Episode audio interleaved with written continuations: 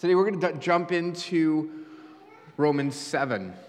And uh, so Romans 7 is going to be, um, there's a lot in Romans 7 because it's a conflicting passage. Next Sunday morning, uh, we're going to be studying Romans 7 again at 945. But today we're looking at, at Romans 7. Last week we were talking Romans 6, and this morning downstairs we were talking Romans 6. And Paul has just told us that we're slaves to what we worship. So if you don't worship God, you're given over to all types of evils. All types of evils are, are what encroaches in your life when you don't worship God because there's no authority that defines what is good and evil. There's nothing there. And so, as a Christian, a little image of Jesus in the world today, that's what a Christian is, Here's my first question for us, for all of us on Slack. And I actually had a hard time answering this question myself because I wanted to be honest, but I also wanted to give God some glory and some praise and some, you know, acknowledgement that God has done work in my life. And so it was a little bit hard, this question. And, and so, so it was, you know, at first I just wanted to, to, to say zero but then I was like, that's not quite true. There's got to be something a little bit more going on. So here's the question How many consecutive minutes have you succeeded in being like Jesus? Come on. How many consecutive minutes? Think about your life now. Think about this. And I'd love to hear you on Slack. How many consecutive minutes have you succeeded in being just like Jesus. I mean, we're Christians, we're little Christs, we're, we're images of Christ, we're the body of Christ. You know, and, and, and we beat ourselves up a lot, but I'd love to hear from you how many consecutive minutes you think you've succeeded in being just like Jesus. Don't worry, it ends as soon as you say it, because if it's a running streak right now, then you know your pride just ends it, so whatever.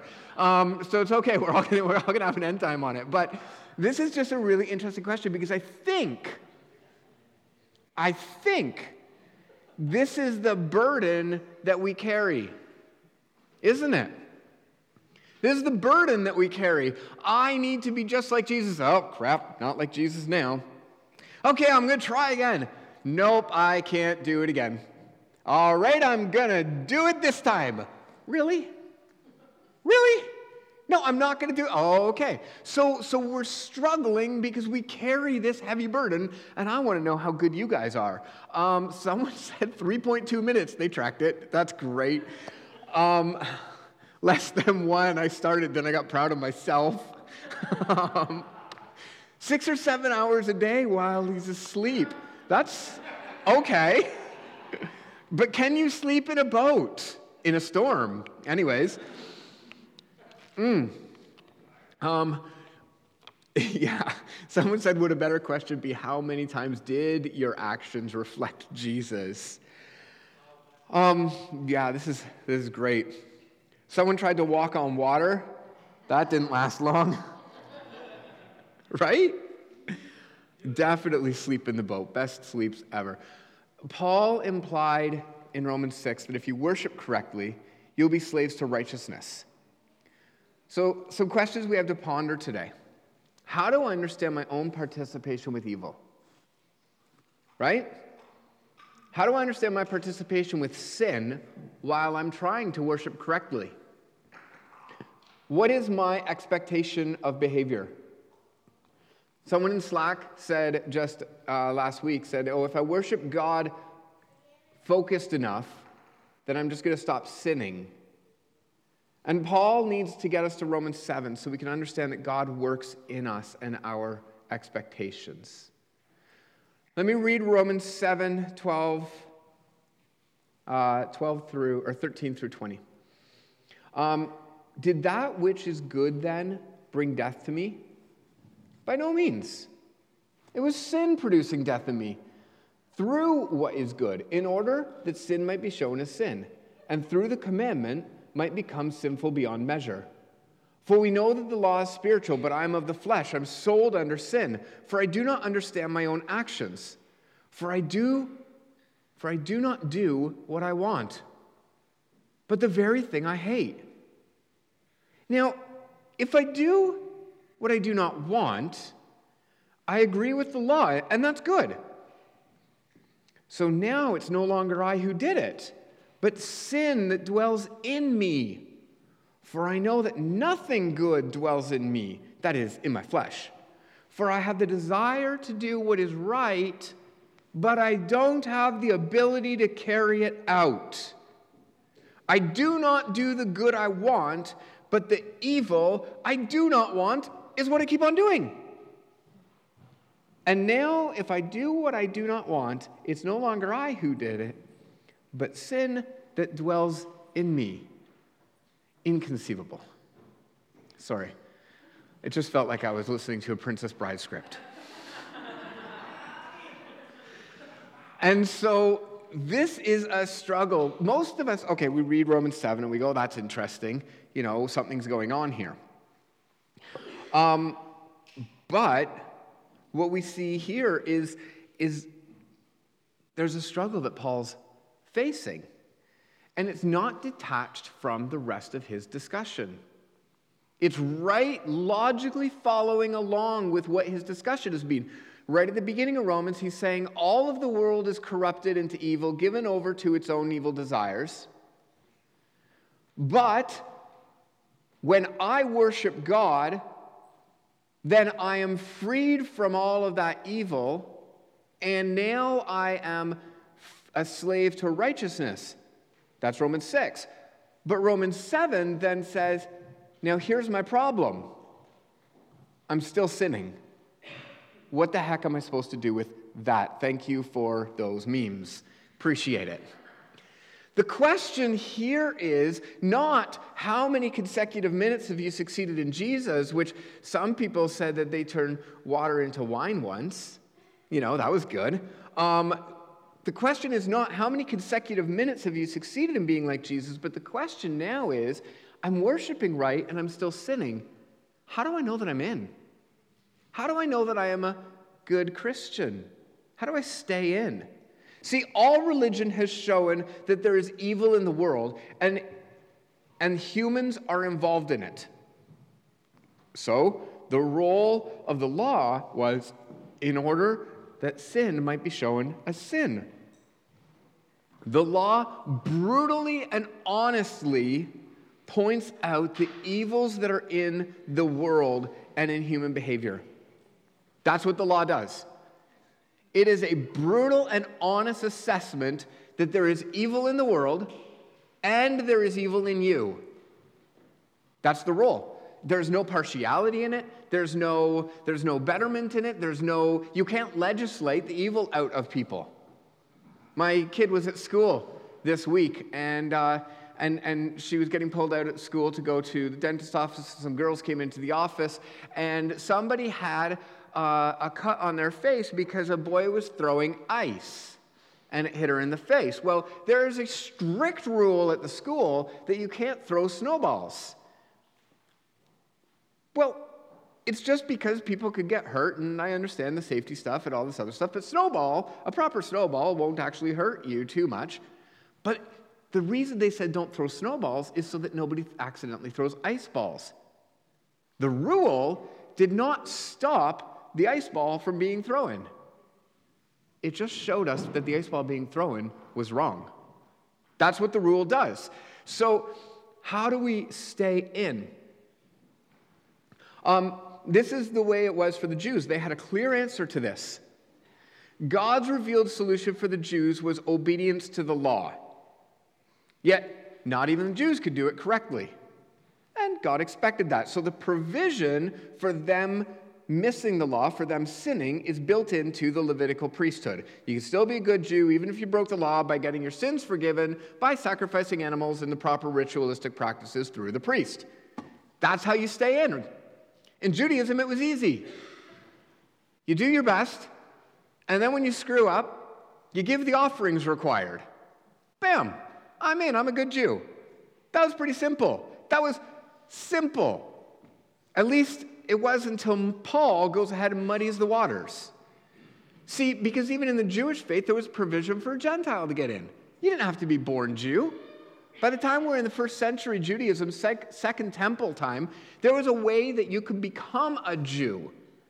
through obedience to the law over a long period of time, proving your loyalty to God and His ways, going to the temple all the times that you need to, taking part in the fasts and the feasts. And you would then be accepted as a Gentile God-fearer. That was the title. So it was really clear. You obey the laws, you do the things, and you're in. That's Acts chapter 10, Cornelius. He is a God-fearer. It's actually a title. You are a Gentile that is converting to Judaism. And so the law was not just the means of staying in, but it was also the means of entry. And the priesthood is the mediator who provides grace that you need to maintain your statuses included. Now, there's nothing wrong with the law, but there is something wrong with what we worship.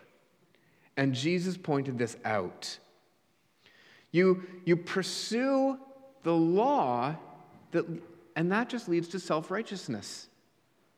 I'm going to get in. I'm going to, I'm going to build my tower to the top. I'm going to, all my good deeds, all my obedience to the law, that's going to make God have to approve of me. I'm going to get here. And then all of a sudden, we look at ourselves and go, dang, you, the bottom step, you suck. Right? I was watching Weird Al Yankovic videos. I was introducing him to my girls yesterday. And there's a, there's a sports song, and it pretty much, the chorus goes like this. You suck, we're great. You suck, we're great. There you go. That's the story. It's a lovely story. But, but that's what following the law as a means for entry does. We get to the top of the law mountain and we're like, dang, I'm good. I got this together. And we look at all those poor other people that don't have it together and we either feel sorry for them or we feel better than them. Oh, I wish they could do as good as we could as we're doing. You know? And that's what Jesus is going against, and that's where the black and whiteness starts to disappear a little bit.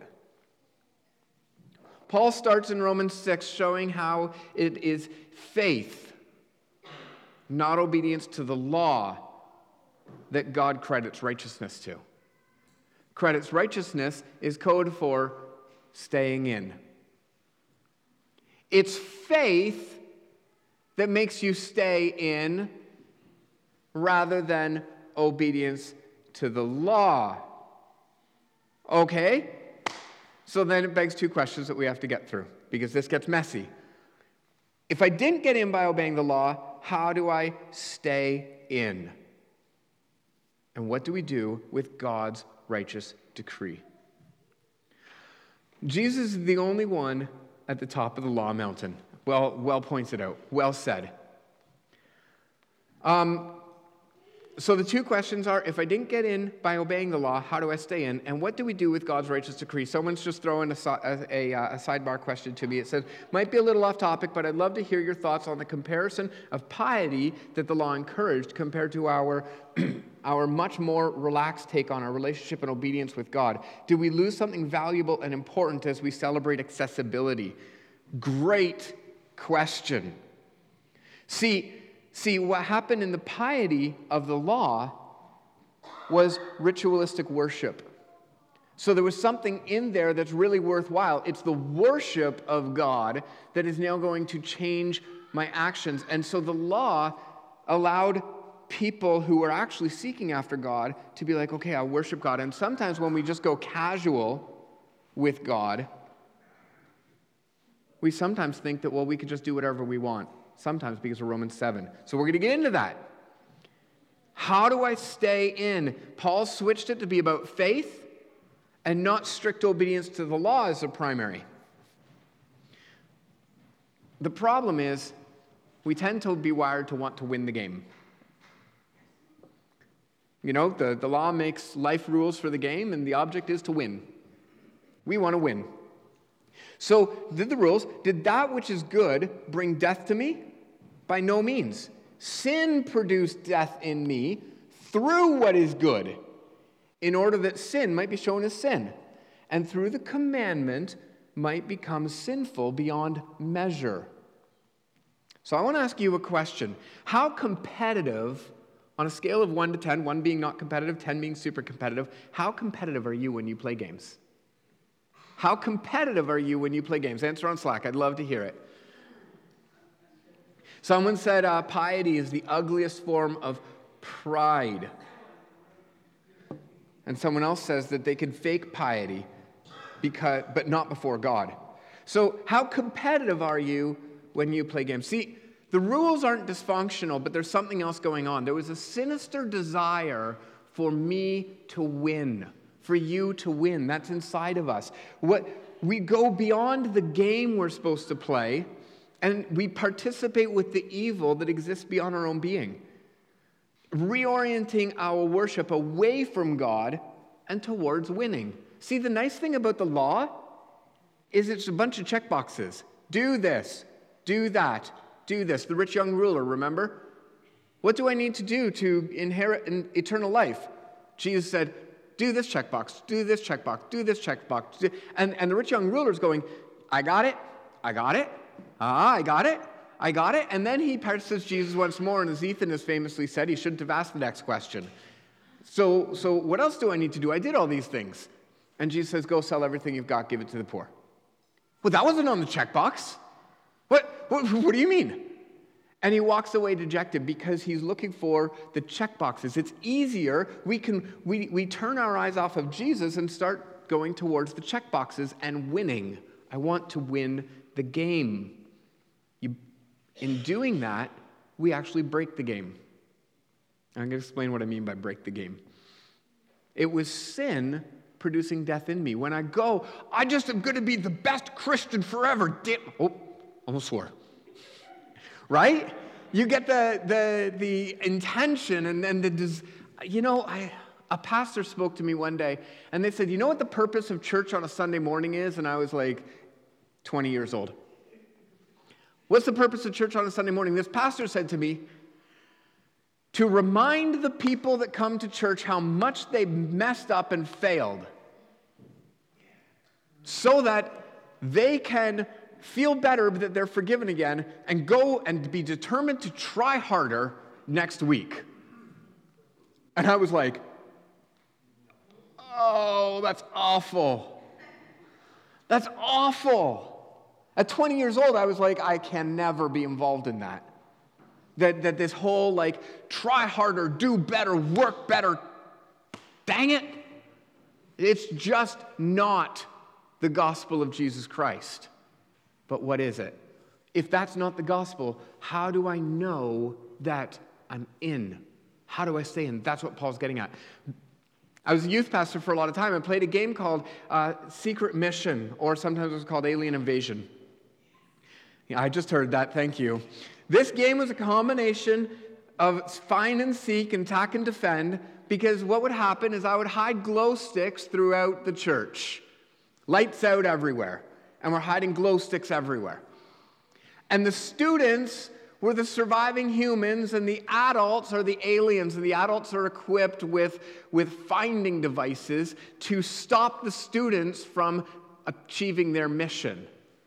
The students' mission was to bring the glow sticks from wherever they were to the central ship so that they could assemble them and disarm the aliens. The aliens needed to find them and seek them out. And this is what would happen to my youth group of about 40 kids. We would be playing this game, and somebody would break the game. Somebody who might be related to me looking for loopholes with other people who might still be in the room right now. But David Beishausen wasn't here. And so we would play this game. Can we play? Can we have a Sunday service where Rob leads us in a youth day? No. Um, so we would play this game, and they would find loopholes to win the game. Well, the problem was they were so fixated on winning that it actually broke the game and people wouldn't know what was going on anymore because the, the leaders would like they would they would use their they were, they're the aliens and they're using flashlights to find the kids and the kids could be invisible if they didn't move and didn't make a sound. But then kids would just run through it and whatever and there's no way that the game really works. It kind of breaks. Like everybody has to play by the rules for the game to work. But they break the game. Well this is what we've done with the law which is meant to point us to jesus We actually take a look at the law and say, This is how I win. And we elevate it and go, Look, look, God, I did all these things. I am so awesome. Look at how great I am. No. Jesus is the one who is great, who deserves your worship. The law wasn't there to make you great. The law was put there as an objective measure to show that evil exists in the world and in your life, so that you look to Jesus so that he will forgive you. So let's look at this. How competitive were you when you play games? Um, 9, 10, 11, 11. It's hard to compete when you always win. Woo! um, eight used to be higher. Depends on whom I'm playing against. Normally eight, but Settlers of Catan, 10. Someone says four, so I want to play with that person. Um, as long as I win, I'm not competitive. Uh, usually a seven, 10, seven. Um, if I think I'm out of my league, one. Fair enough. So, someone, I was totally going to put that into my sermon. Someone just said, You just lost the game. How many other people just lost?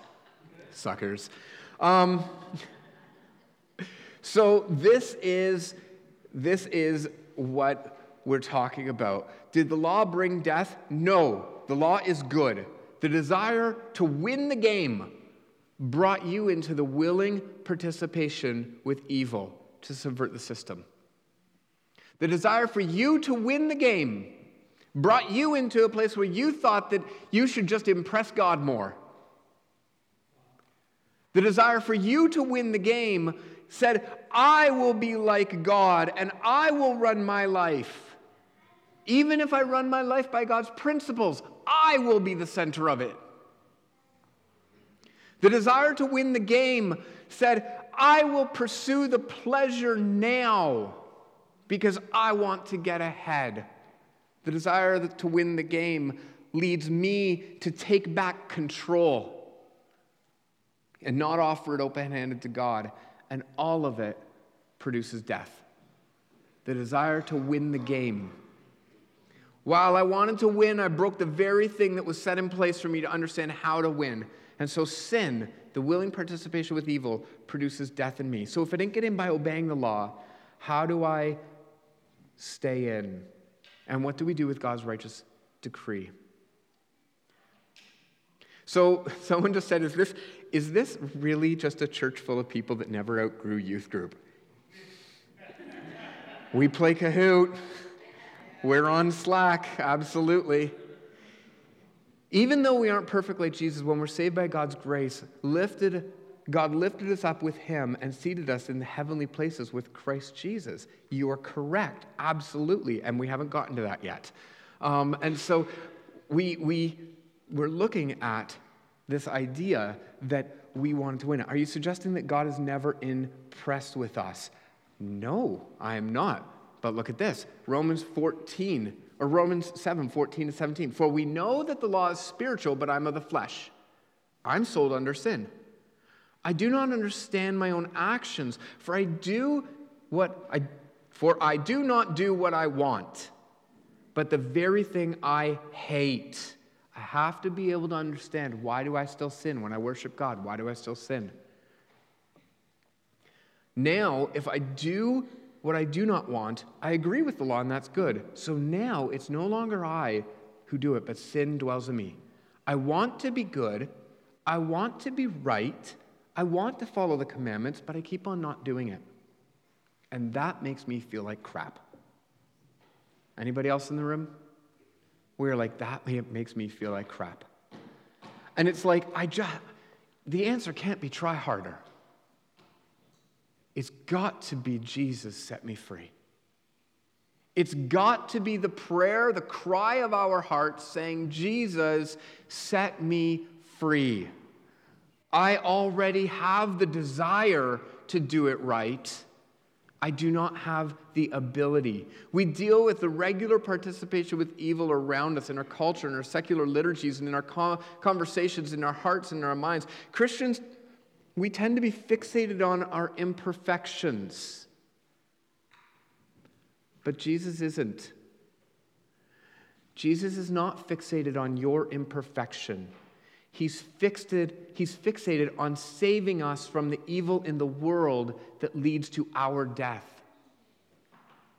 He's fixated on saying, on, we, think, we think staying in is overcoming our imperfection. And Jesus thinks staying in is coming to him, getting behind him, while he destroys the evil in the world and purifies us of the sin that we participate in.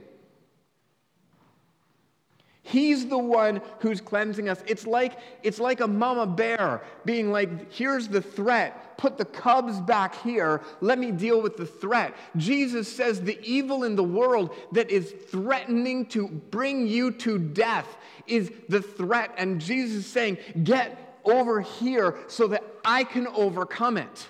So that I can purify you, so that I can change you, so that I can win. And the faith that we put in Jesus is saying, Oh God, thank you so much. Let me just stand here and worship while you purify my heart. Jesus, here is my heart. I give it to you. Remove any form of evil from within me. Because I tried to follow the law and I lasted 3.2 minutes. I tried to be just like you and I failed again and again and again. Guys, I know how badly I can condemn myself when I sin because I was damn well determined that I wasn't going to. And then I do it. And then Satan comes in and he says, You filthy, disgusting pastor, you shouldn't ever speak again. And he does it to you too. He'll tempt you. He'll tempt you to participate with evil. And then when you give just an inch, he will condemn you like you are Satan himself. And the cycle continues on and on and on, and you live in condemnation. And Paul is separating out for us here. He's saying, No, there is sin that dwells in me, and there's nothing good in my flesh, but God. I'm worshiping God and He is the one who will purify me.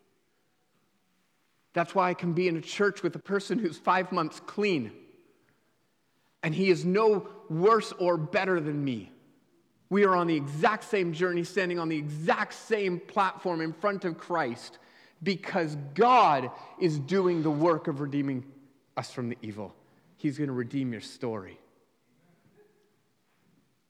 Whew, sorry.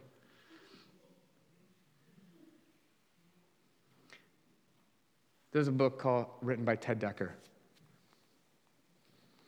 It's called the Circle Series. There's four of them black, red, white, green. It's a picture, and he attempts to draw us this tension between being saved and still living in the world. In the series, we find a village at the beginning. It's bright and beautiful and colorful. The dark forest is on the other side of the river, and the command to all the people in the village is never go on the bridge over the river. And of course, a small boy steps onto the bridge, and no sooner does he step on the bridge when the sound and the darkness comes rushing over the bridge and, and, and just permeates every single piece of the valley and the river and the, and, and the uh, village that's around. And the color is re- completely removed, where soot is put over all of the houses that were beautiful. The flowers turn to gray, and the trees lose their leaves, and there is darkness and soot everywhere. The people's skin gets this nasty soot all over them, and they can't wash it off when they go into the water. The soot ingrains deeper into their sin because the water is polluted. And they, they try and they cannot get clean. Being born into the sooty village three generations later, the young no, rem, no longer remember the color. It isn't their fault. They've heard about the color, but they can't even imagine the color. It was totally different. They're influenced so significantly by the presence that it requires only their imagination to see reality reality is a different thing. I think Ted Dekker's onto something. I think that we live in a world so corrupted by evil that it takes our imagination to even be able to vision the beauty of the glory of God that He wants to bring into this world. Our collective memory says, God, God, do something with this. And, and we look at things that we think are bright and beautiful, but they are just shades of gray compared to the beauty that God wants to create. The law points us towards a different way, but there's no possible way the law, like those pools of water, could ever get us clean. It can only describe what being clean and full of color looks like. It is only through Jesus that we actually experience the cleanliness. It's only through Jesus that, that something different, something outside of the system comes in, and we are cleansed from the sin, from the marks of it. But as we dive in, Ted Dekker's picture says that there was a red pool, and you dive into it and something in you dies. You have to stay underwater for so long, something in you dies. And as, and as you're scratching underwater, you just feel this like scales coming off your skin. You come out and you're clean.